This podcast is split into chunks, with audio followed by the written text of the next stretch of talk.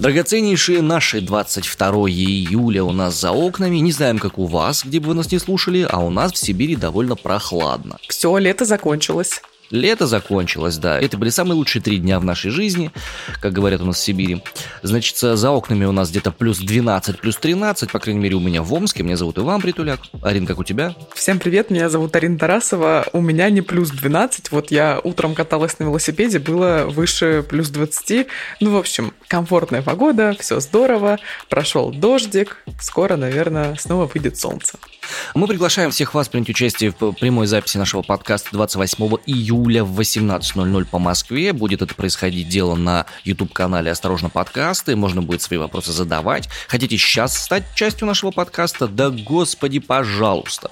У нас есть ссылочка в описании этого подкаста, где вы можете зайти в чат-бот и голосовое нам начитать, или же текстовое написать, и мы обязательно это дело в эфире включим, обязательно это дело в эфире озвучим и попробуем ответить на все вопросы, которые у вас возникают по поводу нашей работы. Ну, лучше, конечно, присылать заранее, чтобы мы успели все это обработать и точно на все ответить. Дедлайн у нас 26 числа, после 26 мы уже вопросики принимать не будем, только уже в прямом эфире, если кто-нибудь чего-нибудь напишет. Ну что, переходим к новостям. Эти сутки были интересные, насыщенные событиями. Слава богам, сегодня они все-таки менее жесткие, но более интересные. И вот о чем сегодня вы узнаете. Министерство юстиции просит ликвидации еврейского агентства «Сахнут», которое помогало в репатриации евреев. В Луганской Народной Республике заблокировали Google. Говорят, там шквал фейков и дезинформации. Режиссера Иралаша Илью Белостоцкого приговорили к 14 годам колонии строгого режима за педофилию. Минюст Москвы обратился в Басманный суд с требованием ликвидировать российское представительство еврейского агентства в России Сахнут. В Израиле говорят, что такое решение может осложнить репатриацию и вернуть российских евреев во времена состояния холодной войны. Детали следующие буквально. Еврейское агентство для Израиля или Сахнут занимается помощью евреям в репатриации, в возвращении их на историческую родину, то бишь в Израиль. О возможном закрытии агентства в начале июля сообщало издание Jerusalem Post. По его данным, российские власти потребовали от Сахнута перестать действовать из-за якобы незаконного сбора информации о российских гражданах. Газета также писала, что требование подобное может быть связано с позицией Израиля по военной операции в Украине и поддержке Тель-Авивом Киева. Бывший главный раввин Москвы Пинхас Гольдшмидт, который уехал из России, по словам его невестки, уехал из-за требования поддержать спецоперацию.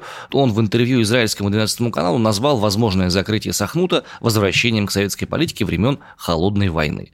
Э, далее цитата. «Сегодня есть опасения, что железный занавес полностью закроется и однажды вообще станет невозможно покинуть Россию. Собственно, он об этом сказал. Об этом же говорит некий высокопоставленный источник Jerusalem Post. Люди из еврейской общины чувствуют, что над ними опускается железный занавес, боятся, что не смогут убежать из страны. Конец цитаты, соответственно. Министр по интеграции Израиля Пнина Тамана Шата говорила, что обратилась к главе правительства страны Яир Лапиду с просьбой попытаться решить эту проблему совместно с российскими властями.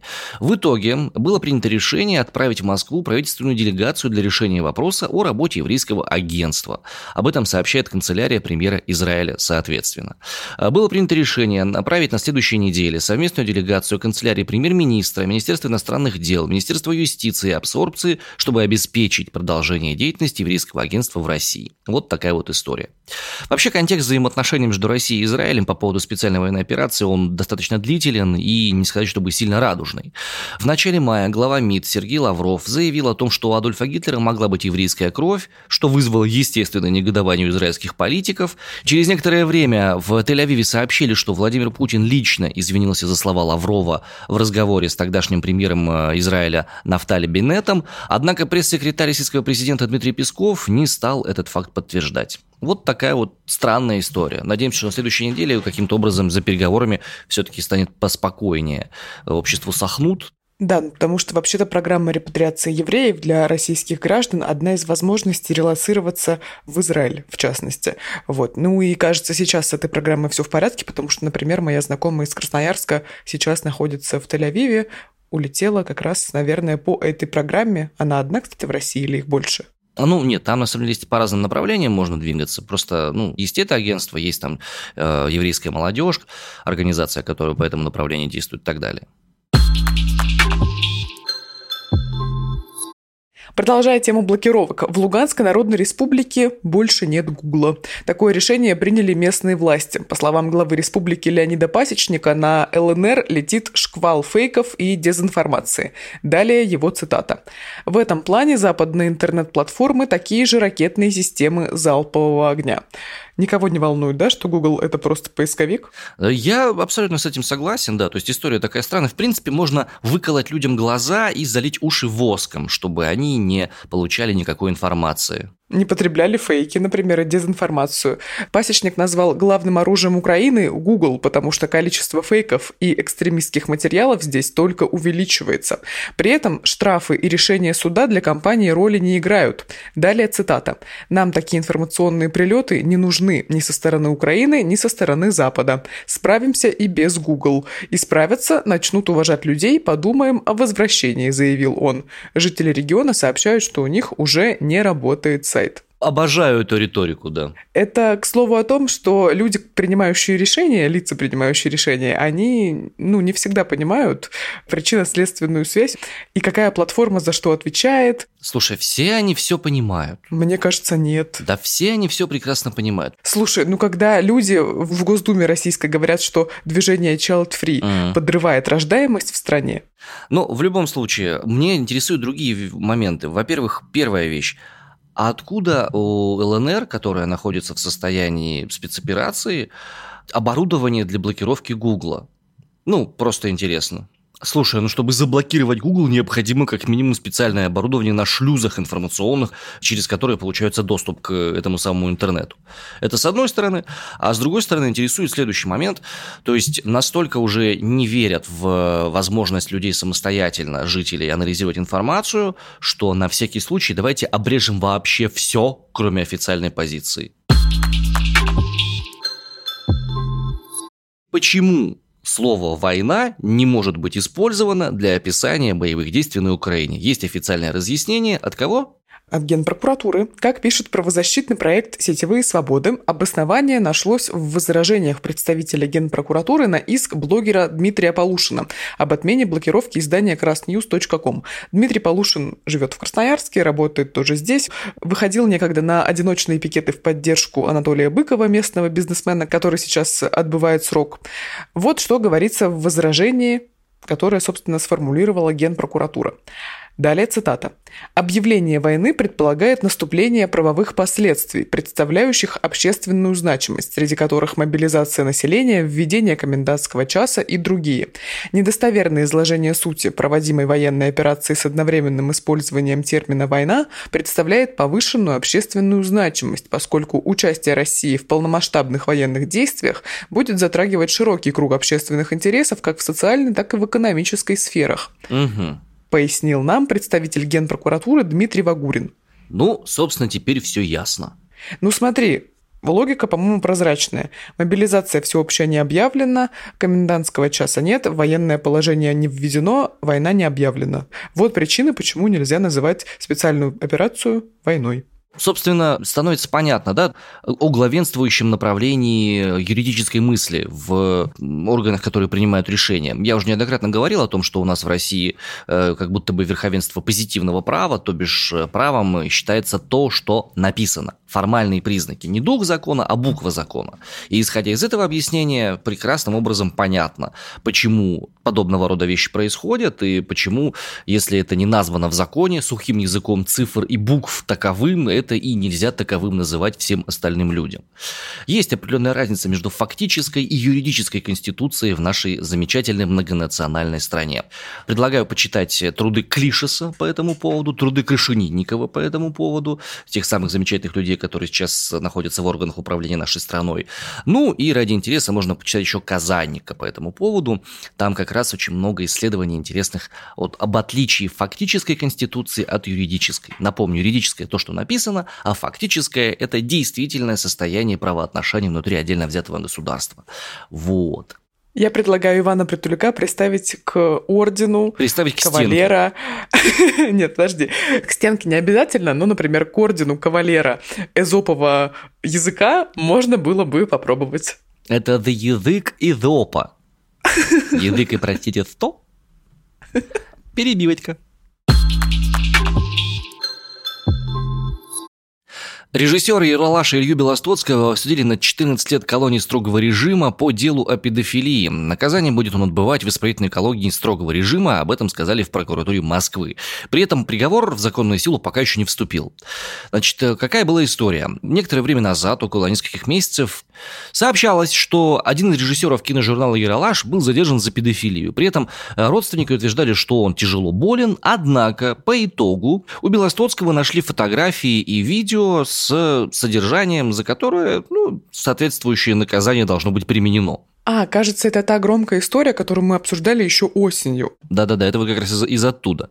На стадии следствия Белостоцкого обвиняли по более мягкой статье о развратных действиях в отношении ребенка до 14 лет. Сейчас же вменяется ему некое действие сексуального характера с применением насилия или с использованием беспомощного состояния потерпевшего того же возраста. Естественно, что детали этого дела являются закрытыми. Это происходит часто, когда дела касаются половой неприкосновенности несовершеннолетних, и естественно, что это так. Не нужно лишних подробностей знать. Ни нам с вами, ни всем остальным. Мужчина находится под арестом с октября 2020 года. Приговор пока не вступил в силу, может быть обжалован. Кто такой Белостоцкий? Российский режиссер, сценарист, актер и продюсер, состоит в гильдии кинорежиссеров России. С середины нулевых он работал постановщиком в Яралаше. В пресс-службе киножурнала сказали, что они заинтересованы в объективном расследовании и отметили, что в Яралаше работа режиссера предполагает разовую проектную занятость и всегда контролируется. Далее цитата «На всех этапах производства всегда присутствует родитель или его законный представитель». Вот такая вот история. Вообще, конечно, есть какая-то закономерность странное, противоестественное между руководителями детских неких объединений и обвинениями их в педофилии. В нашей области, в Омской, на памяти моей за последние два, два с половиной, три года было минимум четыре, а то и пять дел, где фигурантами выступали э, режиссеры детских самодеятельных театров, руководители кружков, еще чего-то такого. И, конечно, а, меня как родителя это очень сильно напрягает, и хочется гарантии безопасности для моего ребенка. Ну, история достаточно однозначная. Ну да, ну тут да, как бы тут без вариантов. Тут вот человек, судя по всему, виноват и виноват в том, что ему предъявляют. И вот эта вот э, засада с творческими коллективами, с э, моментами, когда э, много говорится про возвышенное искусство и все остальное, вот тут надо родителям быть очень-очень внимательными, причем не только мальчиков, но и девочек.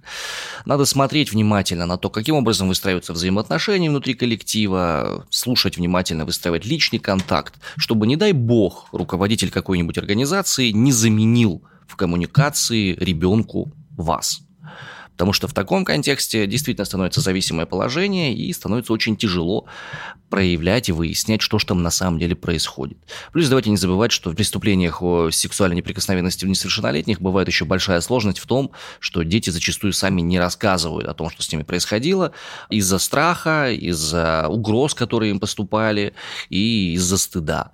И вот если не удается выстроить контакт, ну тут к психологу только уже идти по большому счету. Так, ну что ж, в Россию, кажется, возвращаются Боинги 737 МАКС. Ранее полеты этого судна были запрещены по всему миру после того, как в октябре 2018 года, а затем в марте 2019 с самолетами этого типа произошли две крупные авиакатастрофы. Тогда погибло около 350 человек. Расследование выяснило, что причиной стала некорректная работа вспомогательной программы, которая принудительно меняла положение самолета в воздухе. Пилоты не были достаточно осведомлены о ней. Единственная российская авиакомпания, у которой есть этот тип самолета, S7. С апреля представители авиакомпании пытались добиться разрешения Минтранса вернуть два самолета Boeing 737 MAX иностранному лизингодателю. К началу июля разрешения на это не было, и в целом сейчас, кажется, сертификации этих лайнеров тоже не должно быть. Большинство самолетов российских авиакомпаний, которые принадлежат иностранному лизингодателю, проходят параллельную регистрацию и сертификацию в России из-за санкций. По этой же причине у российских перевозчиков есть сложности с полетами за границу. В этих условиях послабления для тех иностранных компаний, которые летают в Россию, например, турецких, особенно актуальны. Что касается, кстати, послабления санкций касательно вот э, сферы авиации, значит, Евросоюз снимет запрет на поставки в Россию товаров для авиации. Поставки будут разрешены в степени, необходимой для обеспечения стандартов безопасности ИКАО Международной организации гражданской авиации. На фоне сообщения об этом акции Аэрофлота на Мосбирже выросли на 5%. Помимо товаров для авиаотрасли, Евросоюз сделает исключение для сделок с сельскохозяйственной продукцией по транспортировке нефти и закупке медицинского оборудования и лекарств из России в третьи страны. Слушай, ну вот какой уже день мы обсуждаем послабление и какую-то более лояльную риторику со стороны Евросоюза к России? Вопрос в том, как это оценивать. А как ты это оцениваешь? Ну, судя по всему, некие манипуляции с энергозависимым Западом складываются успешно для Российской Федерации. Вот как это можно оценивать. Ну да, Евросоюзу нужен газ, нужно топливо, а России нужно все остальное, в том числе поставки нашей той или иной продукции, например, в третьи страны, что сейчас тоже Евросоюз дает возможность делать. Ну и завершается наш выпуск самой сибирской, пожалуй, новостью из всех, которые могут только быть. Белому медведю с банкой из-под сгущенки в пасти помогли специалисты. Подожди, нужно сначала. На севере Красноярского края, ну это даже не поселок, просто к людям вышел белый мишка. И у него в пасте застряла жестяная банка. Это, к слову, о том, как засорение окружающей среды вредит непосредственно окружающей среде, животным и так далее. С другой стороны, Арина, мы не можем быть уверены в том, что вышеупомянутая жестяная банка не была стыжена этим самым медведиком с трупа какого-нибудь полярника. Ну, давай, будем откровенны. Белый медведь, на самом деле, это жуткий хищник, у него нет естественных врагов в природе, и поэтому э, на северных станциях где-то э, белый медведь очень опасное существо. Поэтому всегда все северные геодезические экспедиции снабжаются специальным оборудованием, снабжаются оружием для того, чтобы защищаться от белых медведей. И случаи, когда белые медведи нападали на людей, их множество, потому что это ни разу не милые персонажи из э, мультфильма про Умку, вот. Поэтому, видя медведя, нужно вообще очень быть внимательным и по возможности уходить от него окольными путями за бетонную стену. Ну да, эта информация общеизвестная, но почему я говорю про экологическое загрязнение? Всю эту ситуацию комментировала глава Росприроднадзора Светлана Родионова, и она как раз уточняла, что на очистку арктической зоны потребуется до 6 лет, потому что до 90-х годов, вот в период примерно с 60-х до как раз 90-х, там происходили активные промышленные искания, работы и все прочее. В 90-е все это заморозилось, потому что в стране был страшный кризис, на это не было денег, и куча отходов там сейчас валяется, ржавых и всех прочих. По всей территории российского севера есть эта проблема. Как ситуация разрешилась? Из Москвы выписали специальных э, людей, специальных ветеринаров, которые прилетели с инструментами и медикаментами. Также они привезли для медведика три мешка рыбы, потому что после операции он еще не сразу может начинать охотиться. Обездвижили медведика с помощью специальных средств, которые вреда здоровью не наносят, как они рассказывают. Банку успешно удалили и обрабатывали ему язык. Почему язык? Потому что на языке было много порезов. Ну, понятно, банка застряла, соответственно, он пытался избавиться от нее и прикусывал себе язык неоднократно. В общем, тяжело ему еще и кушать. Что интересно, медведик оказался медведицей. Причем молодой, около 90 кг весом то есть примерно с меня. Моя дорогая. Вот. Так что девочка молодец, вышла к людям и, даст бог, даст какое-нибудь потом симпатичное потомство, потому что белые медведи хоть и опасные, но, конечно, жутко красивые животные. И, кстати, ты знала, что белые медведи на самом деле под шерстью черные. Черные. Да. Да, знала. Еще один интересный факт про фауну нашей планеты. Знал ли ты, Иван Притуляк, что на самом деле ворон не муж вороны? То есть это просто другой тип птицы. Другой вид птицы, скажем так. А ты знала о том, что воробьи не дети голубей? Да, конечно. Ну вот и я тоже знал, что ворон не муж вороны. Ну нет, почему вообще я считаю это интересным фактом? Ну, во-первых, не смейся. Давай, изложи, пожалуйста. Ну. Значит, вороны, я просто думала, что это самцы, и не я одна. Я сейчас буду думать, что я кто глупая, да? Нет, не я одна. Значит, многие мои знакомые... Вас двое было, да? Многие мои знакомые, с которыми мы это обсуждаем, они тоже, когда узнают этот интересный факт о птицах, о воронах и воронах, они прям, знаешь, так удивляются. Собственно, мое удивление, когда я узнала, тоже было достаточно велико. Вот, короче, да, вороны и вороны — это разные виды птиц. Они просто как бы из одного семейства, но есть как мальчики и девочки вороны, так мальчики и девочки вороны. Прикольно. Нет, ну, действительно прикольно. Мне просто интересно, а в каком часу ночи ты наткнулась на этот удивительный кусочек информации? Мне рассказала знакомая. А, хорошо, что я тоже думал, что часа в три ночи Точно! Нифига себе! Ворон не муж вороны. Вау! Ты же решила позвонить мне рассказать про это. Заканчиваем рабочую неделю, как обычно, в подкасте «Осторожно, утро». Это возможность всегда быть в курсе новостей для того, чтобы мы удачно, по-теплому закончили этот наш первый сезон, который длился почти целый год. Представляете? Мы приглашаем вас на открытую запись 28 июля в 18.00 по Москве на YouTube-канал «Осторожно, подкасты». А по первой ссылке в описании можно задать нам вопросы, аудио или текстовые, и написать разные комментарии и пожелания. Если были с нами давно, если присоединились недавно, делитесь впечатлениями, как вам, изменился ли как-то ваш день, если вы слушаете нас ежедневно. В общем, расскажите что-нибудь что-нибудь, связанное с нашим подкастом. На этом у нас все. Иван Притуляк из Омска. Арина Тарасова из Красноярска. Пока. До свиданица.